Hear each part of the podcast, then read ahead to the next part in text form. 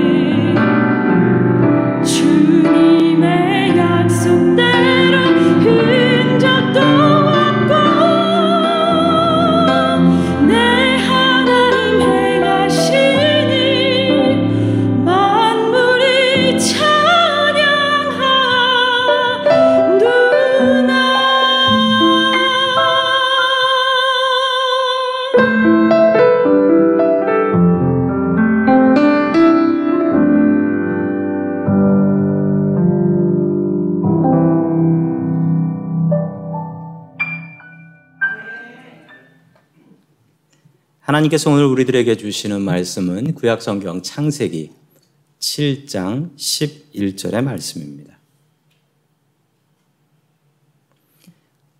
노아가 600세 되던 해 둘째 달 곧 그달 열일의 날이라 그날에 큰 기품의 샘들이 터지며 하늘의 창문들이 열려 아멘.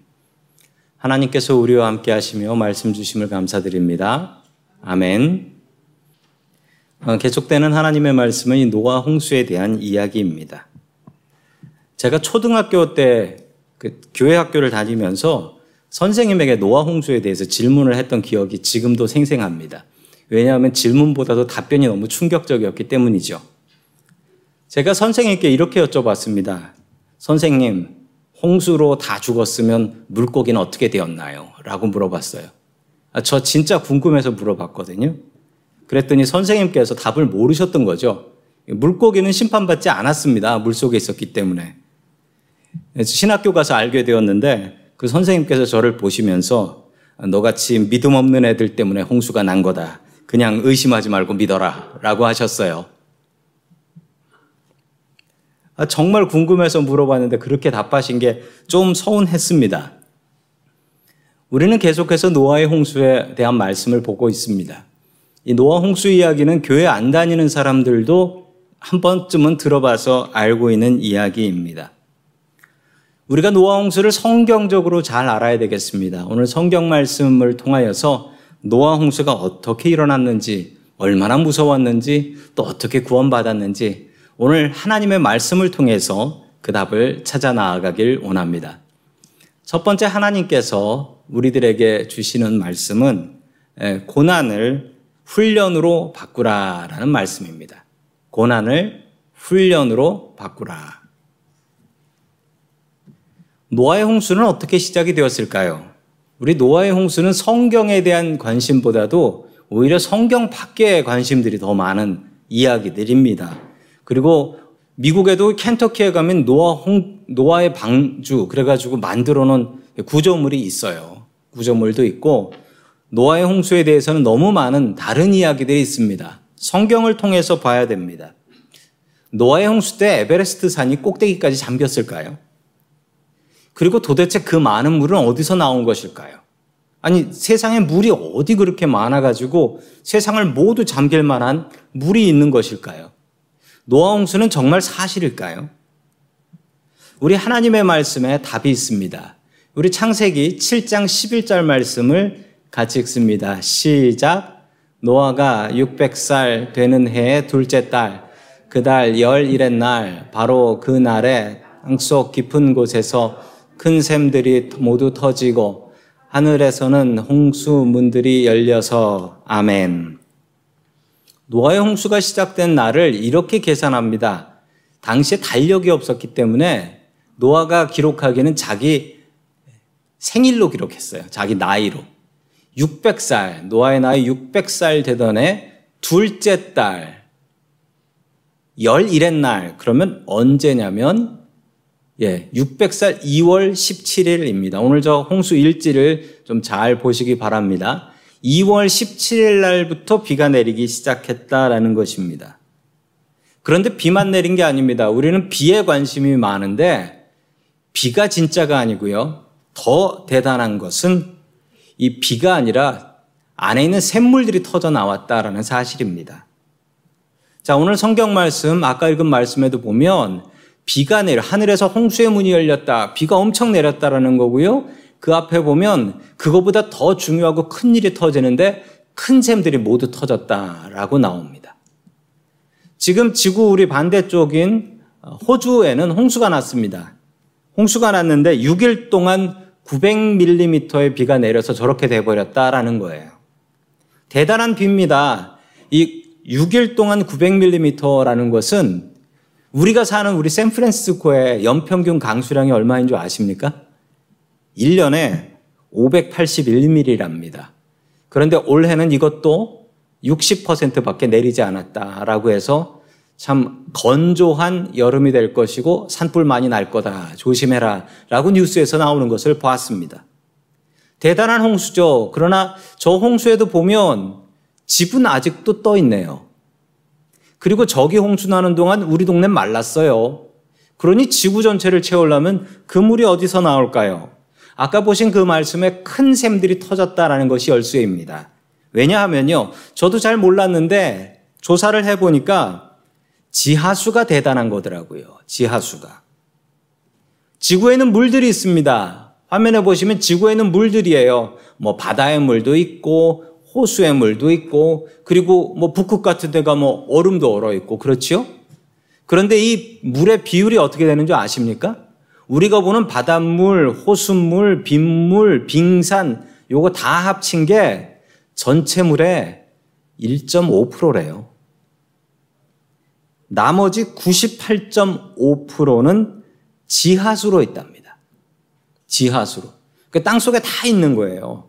그러니까 물의 대부분은 지하, 지하에 있는 물이 지구에 있는 물의 대부분이고 현재까지 조사된 거가 98.5고 얼마나 더 많이 물속 땅 속에 있는지는 아직까지 알 수가 없다라고 합니다.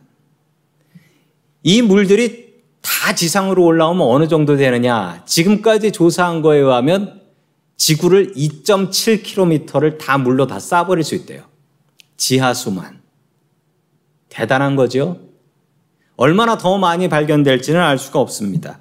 지하수가 터진 것이 정말 무서운 것입니다. 이 지하수가 터져 올라오기 시작하면서 지구는 삽시간의 물바다가 되어버린 것입니다. 자, 그 다음 말씀을 봅니다. 창세기 7장 12절 말씀 봅니다. 시작. 40일 동안 밤낮으로 비가 땅 위로 쏟아졌다. 아멘. 그리고 40일 동안 비가 왔다라고 하죠. 홍수일지 두 번째. 3월 26일까지 40일 동안 비가 내렸다라는 것입니다. 성경에 40이라는 숫자가 나오는데요. 이 40이라는 숫자는 특별한 의미가 있는 숫자입니다. 40이라는 의미는 고난의 시간입니다. 그런데 단순히 고난이 아니라 그 고난이 끝나면 새로운 시대가 시작된다. 새로운 날이 시작된다. 그런 고난입니다. 자, 노아의 홍수가 40일이었습니다. 그리고 이스라엘이 광야 생활했던 거 출애굽해 가지고 광야 생활 40년 했습니다. 예수님의 금식 40일이었습니다. 사순절 기간도 40일. 그런데 이 모든 것에는 공통점이 있습니다. 이 40이라는 고통과 고난의 시간이 지나면 새로운 것이 시작한다. 라는 의미이지요. 성경의 40이라는 숫자는 모두 다 이런 의미로 사용되었습니다. 하나님께서는 숫자를 통해서 우리를 가르치고 계신 것이죠. 노아의 홍수도 40일이 있고 나서 그 다음에 새로운 세상이 시작되었고 이스라엘 광야 생활 40년 한 뒤에 가나안 땅에 들어가게 되었고 예수님의 금식 이후에 예수님의 능력의 공생애가 시작되었고 사순절 기간 40일이 지나면 바로 그 다음 날이 영광의 부활의 날이 오는 것입니다. 40일이라는 숫자, 40은 고난의 숫자입니다. 그런데 이 고난이 쓸데없는 고난이 아니라 훈련의 시간이었다라는 사실입니다. 여기에 쓰인 40은 고난이 아니라 훈련이었습니다. 성도 여러분, 고난과 훈련은 무엇이 다를까요? 고난과 훈련은 그냥 똑같습니다. 고난과 훈련을 다르게 만드는 것은 나의 자세입니다. 고난을 당하는 나의 마음이, 아, 이거는 훈련이야. 라고 생각하면 그건 훈련이 돼서 나를 강하게 만드는 것이고, 훈련을 당하고 있으면서도 이게 무슨 개고생인가. 이 생각하면서 당하면 그 사람은 쓸데없이 고통을 당하는 것입니다. 제가 군대에 있을 때 제 부대 안에 그 군견반이라는 부대가 있었습니다. 이제 개 키우는 거예요. 개. 독일산 셰퍼드로 순찰을 다니는 겁니다. 부대 주변을 순찰을 다니는 부대가 있었는데 모두 다 그 독일산 셰퍼드, 그 늠름한 독일산 셰퍼드였는데 어, 그 부대 안에 군계 일학 같은 동물이 하나 있었는데 어, 그 부대에 선임마사가 키우는 똥개가 한 마리 있었습니다. 다 셰퍼드만 있는데 거기 똥개 한 마리가 있었던 거예요. 어느 날 아이들하고 그 군인들하고 같이 내기를 했습니다. 야, 이 똥개를 한번 훈련시켜 보자. 셰퍼드를 훈련시키던 그 훈련병이 똥개를 훈련시켰는데 제가 옆에서 그걸 봤는데 아, 안 되는구나라는 걸 알았습니다. 뭐가 달랐냐면요. 훈련받는 자세가 달라요. 셰퍼드는 훈련을 시키면 그 핸들러라고 하는 훈련시키는 사람이 있는데 그 사람을 봐요. 심지어 옆에 다른 사람이 지나가고 더 높은 사람이 가도 안 봐요. 그냥 훈련시키는 핸들러만 봅니다. 그런데 똥개는 지가 보고 싶은 걸 보더라고요. 계속 고개를 돌리면 지가 보고 싶은 걸 보더라고요. 얘는 훈련이 안 돼. 얘는 맞아도 훈련이 안 돼요. 그때 깨달았습니다. 우리가 훈련 받을 때 제일 중요한 것. 우리가 고난당할 때 제일 중요한 것은 무엇을 보고 있느냐에 따라서 이게 훈련이 되기도 하고 이게 그냥 쓸데없는 고생이 되기도 한다라는 것이죠. 성도 여러분, 우리는 코로나를 당하고 있습니다. 이 코로나의 시절 너무나 괴롭고 고통스럽습니다. 이때 우리가 이것을 훈련으로 바꾸는 딱 하나의 방법이 있는데 그것은 바로 우리를 훈련시키시는 하나님을 바라보면 이 시간은 훈련의 시간이 된다라는 사실입니다. 성도 여러분, 훈련은 나를 망하게 하지 않고 나를 더욱더 강하게 합니다. 우리를 훈련시키시는 주님을 바라볼 수 있는 저와 성도 여러분들 될 수 있기를 주의 이름으로 축원합니다. 아멘. 계속해서 창세기 7장 24절의 말씀 같이 봅니다. 시작. 물이 불어나서 150일 동안이나 땅을 뒤엎었다. 아멘. 150일 동안 홍수가 났습니다. 홍수일지 세 번째 기록입니다. 7월 16일까지 땅에 물이 가득 찼다라는 것입니다. 자, 150일이 왜 150일이냐면요. 40일 동안 비가 내렸고요. 110일 동안 비가 안 내려갔어요. 비, 비는 그쳤지만 물이 안 빠진 거죠. 그래서 150일 동안 가득 찼다라고 합니다. 자, 그리고 그 다음 일지를 봅니다. 창세기 8장 4절 말씀입니다. 시작. 일곱째 달 열일의 날에 방주가 아라라산에 머물러 쉬었다. 아멘. 홍수일지 네 번째. 드디어 땅을 발견하게 됩니다. 7월 17일 아라라산에 배가 닿았다라는 것입니다. 아라라산. 이 아라라산이 어떤 산이냐면 실제로 있는 산이고 지금도 그 산에 갈 수 있습니다. 저 산입니다. 아라랏산이라는 산인데 저 산은 지금 터키에 있는 산이고요. 터키에 있는 제일 높은 산이에요. 터키에서 제일 높은 산인데 높이는 3,611m, 해발 3,611m짜리 산입니다. 드디어 방주가 저 산 꼭대기에 닿게 되었다라는 것이죠. 그러나 중요치 않습니다. 왜냐하면 아직도 지상은 이 땅은 사람이 살 수 있는 환경이 아닙니다. 그리고 저 아라라산 꼭대기는 항상 눈이 가득한 산이기 때문에 저기에 내릴 수는 없는 일이었습니다. 자, 계속해서 8장 5절의 말씀 같이 봅니다. 시작. 물은 열째 달이 될 때까지 줄곧 줄어들어서 그달 곧 열째 달 초하루에는 산봉우리들이 드러났다. 아멘. 자, 계속해서 홍수 일지입니다. 10월 1일 아라라산보다 낮은 산 꼭대기들이 드러나기 시작했다라는 것이죠.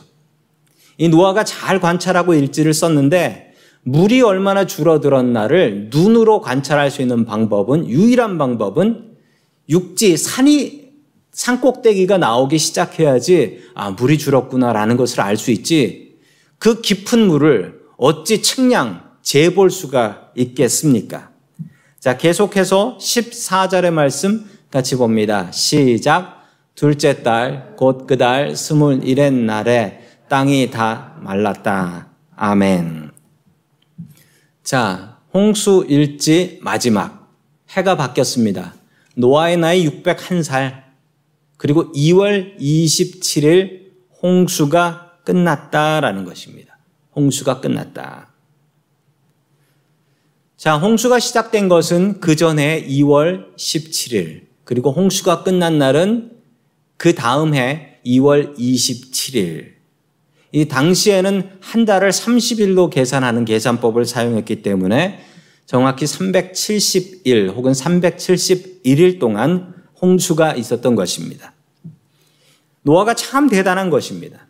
노아가 참 대단한 것은 비가 내리고요. 비가 억수같이 내리면 이게 밤인지 낮인지 알 수도 없는데 노아는 그게 밤인지 낮인지를 알고 날짜를 정확하게 기록했다라는 것이죠. 노아는 참 치밀한 사람이었던 것 같습니다. 그리고 이것을 일지로 이렇게 기록해서 우리들에게까지 남겨주고 있는 노아의 꼼꼼함 그리고 그의 믿음이 너무나 대단합니다.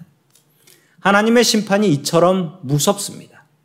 이렇게 많은 물이 이렇게 오랫동안 계속된다면 도대체 살아날 사람이 어디 있겠습니까? 분명히 주님께서는 세상을 심판하십니다. 그 심판의 날에 우리의 가족들, 우리의 은혜의 가족들이 노아의 가족들 될 수 있기를 소망합니다. 그리고 또한 우리의 교회가 노아의 방주 되어서 죽어가는 사람들을 살리는 노아의 방주 될 수 있기를 소망합니다. 그리고 우리가 당하는 이 고난을 고난으로 두지 마시고 주님 바라봄을 통하여서 훈련으로 바꿔 나아가는 저와 성도 여러분들 될 수 있기를 주의 이름으로 간절히 축원합니다. 아멘. 두 번째 하나님께서 우리들에게 주시는 말씀은 기다림이 사명이다라는 말씀입니다. 기다림이 사명이다. 이렇게 긴 홍수가 계속될 것을 노아는 몰랐습니다. 하나님께서는 40일 동안 비가 온다라고 말씀하셨을 뿐 1년 넘게 배 타고 다녀야 된다라는 말씀은 하지 않으셨습니다. 이 긴 홍수 동안 노아가 살 수 있었던 비결은 무엇이었을까요? 그의 비결을 성경은 이렇게 이야기합니다. 우리 창세기 7장 5절 봅니다. 시작. 노아는 주님께서 명령하신 대로 다 하였다. 아멘. 노아는 주님께서 말씀하시고 명령하시면 그 명령을 그냥 그대로 따라서 했다라고 성경은 기록합니다. 왜 해야 되는지, 어떻게 해야 되는지 묻지 않고 노아는 그냥 하나님께서 말씀하시면 그 말씀에 순종을 했습니다. 도대체 왜 배를 이렇게 크게 지어야 하는지. 아니, 축구장보다 길게 지어야 하고 그걸 3층으로 왜 지어야 하는지 알 수가 없었습니다. 그래서 노아는 그냥 시킨 대로 했습니다. 이 배를 왜 이렇게 튼튼하게 만들어야 되는지, 대충 잠깐 물 위에 떠 있다 내려오는 것 아닌지, 왜 방수 처리까지 해야 하는지 노아는 알지 못했습니다. 그래서 그냥 시키는 대로 했습니다. 왜 이렇게 많은 양식을 준비해야 되는지, 이걸 도대체 누가 다 먹는지 알 수가 없었지만 노아는 그냥 했습니다. 그런데 홍수가 나고 나니까 알게 되었습니다. 이 물이 이렇게 크게 올라올지도 홍수가 나고 나서야 알게 되었습니다. 그리고 1년이 넘는 세월 동안 이곳에서 살아야 한다는 것도 홍수가 나고 나서 알았습니다. 노아가 만약 주님의 명령대로 제대로 안 하고 대충대충 했으면 그 배가 물에 빠져서 죽었든지 아니면 배에서 다 굶어 죽었든지 둘 중에 하나가 났을 것입니다. 성도 여러분, 순종해야 삽니다. 우리는 하나님께서 주시는 말씀을 내 머리로 이해하고 순종하려고 합니다. 이해 안 되면 안 하려고 합니다. 그런데 이것은 틀렸습니다. 성도 여러분, 우리가 하나님을 믿는다면, 정말 그분을 믿는다면, 주님께서 주시는 그 말씀들을 먼저 순종하십시오. 그러면 이해할 날이 온다라는 것입니다. 노아처럼 하나님의 말씀에 순종하며 살 수 있는 저와 성도 여러분들 될 수 있기를 주의 이름으로 간절히 축원합니다. 아멘. 어떤 남자하고 여자가 선을 보러 선을 보기로 했습니다. 그런데 남자는 제 시간에 잘 도착했어요. 근데 여자는 차가 막혀가지고 늦게 한참을 늦게 도착을 했습니다. 여자가 도착을 해보니까 그 남자는 뭐 화가 난 얼굴은 아니었고 조용히 책을 읽고 있더라고요. 그 모습을 보니 여자는 참 그 남자가 마음에 들었습니다. 그래서 그 남자에게 다가가서 얘기했죠. 어, 저 선보러 나온 여자인데요. 늦어서 너무 죄송합니다. 얼마나 기다리셨어요? 라고 물어보니까 이 남자는 웃으면서 이렇게 얘기했습니다. 32년이요. 라고 했대요. 32년이요. 이 얘기는 지어낸 얘기가 아니고 이 집 딸이 이걸 글로 썼어요. 우리 엄마 아빠가 이렇게 만나서 결혼했다. 32년을 기다려서 만났습니다. 저는 31년을 기다려서 만났고요. 대홍수 기간 동안 1년이 넘는 370일이라는 기간 동안 노아가 했던 일은 딱 하나 있었습니다. 무엇이었을까요? 그냥 기다린 것이었습니다. 그냥 기다렸어요. 방주는 동력이 없어요. 돛도 없고 노도 없고 어디로 가고 싶어도 갈 수 있는 게 아니고 그냥 떠 있기만 하는 배입니다. 방향이 없어요. 노아가 할 수 있었던 일 딱 하나는 그냥 기다리는 것이었습니다. 어디로 가야 되겠다 생각도 없었고 이 방주의 임무, 노아의 임무는 그냥 그대로 거기서 먹고 살면서 기다리는 것이었습니다. 참 현대인들은 바쁘게 움직이고 바쁘게 살아갑니다. 방향을 정하고 그 방향을 향해서 열심히 걸어 나아갑니다. 그러다가 우리가 코로나를 만났지요.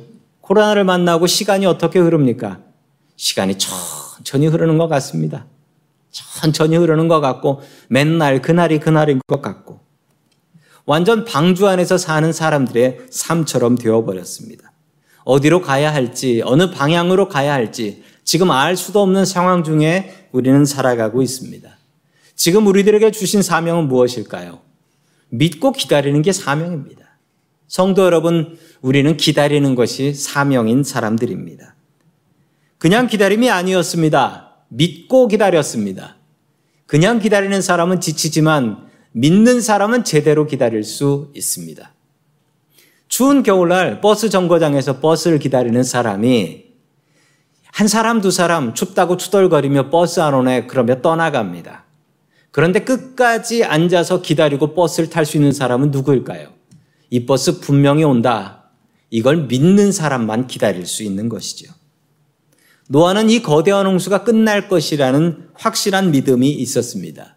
아무리 큰 비가 오고 바람이 불어도 이 방주는 주님께서 만들라 하신 대로 만들었으니 안전하다라는 믿음이 있었습니다. 그래서 불안해하지 않고 기다릴 수 있었던 것입니다. 성도 여러분, 방주 같은 인생을 사십시오. 방주 같은 인생은 믿고 기다리는 인생입니다. 이렇게 살아서 뭐하나 이런 마음을 노아가 가졌으면 큰일 납니다. 노아는 방주에 타 있는 모든 사람들과 그리고 동물들과 함께 주님을 믿고 기다렸습니다. 분명히 홍수가 끝나고 새로운 세상이 시작될 것이라는 믿음을 갖고 시작했던 것이지요. 북극 근처 노르웨이에 가면 스발바르 종자 보관소라는 보관소가 있습니다. 화면을 보시면 나오는 저 창고인데 저게 지하로 창고가 있습니다. 왜 저 험한 곳에다 창고를 지었냐면 저 창고에는 특별한 것이 있습니다. 전 세계에 있는 모든 식물의 종자들이 한국 식물들도 있습니다. 종자들을 모두 저곳에다가 모아놨습니다. 저렇게 튼튼하게 지하에 지은 이유는 핵전쟁이 나도 살아남기 위해서라고 합니다.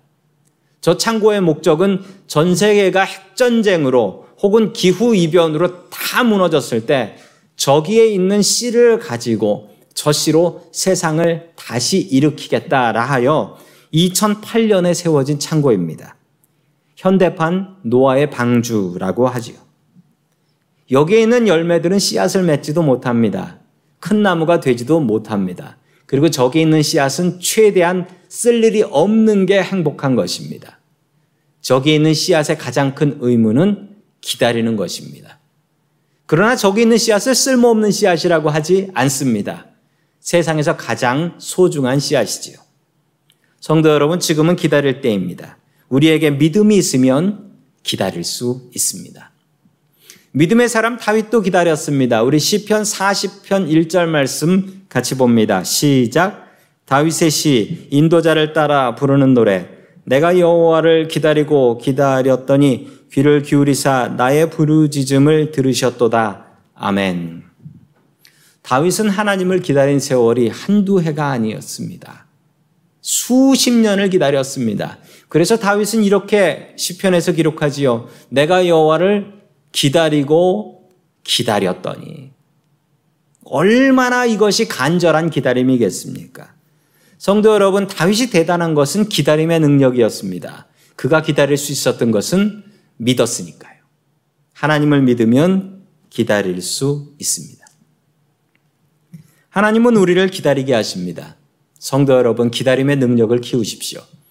노아는 600년 동안 홍수를 기다릴 수 있었습니다.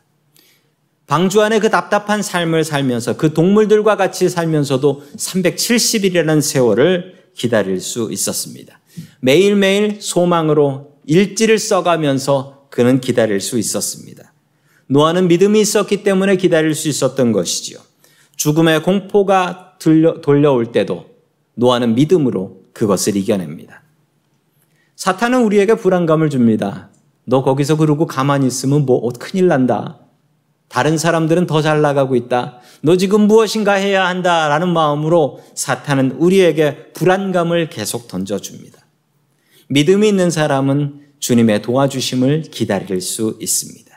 기다림을 나의 사명으로 받고 그 기다림으로 주님을 믿고 살아갈 수 있는 저와 성도 여러분들 될 수 있기를 주의 이름으로 간절히 축원합니다. 아멘. 다 함께 기도하겠습니다. 하나님 아버지 우리를 사랑하시고 우리의 아버지가 되어 주시니 감사드립니다. 코로나라는 고통을 당하고 있는 이 땅을 불쌍히 여겨 주시옵소서. 주님의 백성들을 지키시고 보호하여 주시옵소서. 우리가 고난당할 때 우리를 훈련시키시는 주님을 바라보게 하여 주옵소서. 우리가 당하는 고난을 의미 없는 고통이 되지 말게 하시고 우리를 강하게 만드는 훈련이 되게 하여 주시옵소서. 주님 순종하면 보이는 줄로 믿습니다. 길이 보이지 않을 때 주님께 순종하게 하여 주옵소서. 순종함으로 이해할 수 있게 하여 주시옵소서. 믿으면 기다릴 수 있는 줄 압니다. 기다림의 사명을 온전히 수행할 수 있게 도와주시옵소서. 우리의 구원의 방주가 되시는 예수님의 이름으로 기도드립니다. 아멘.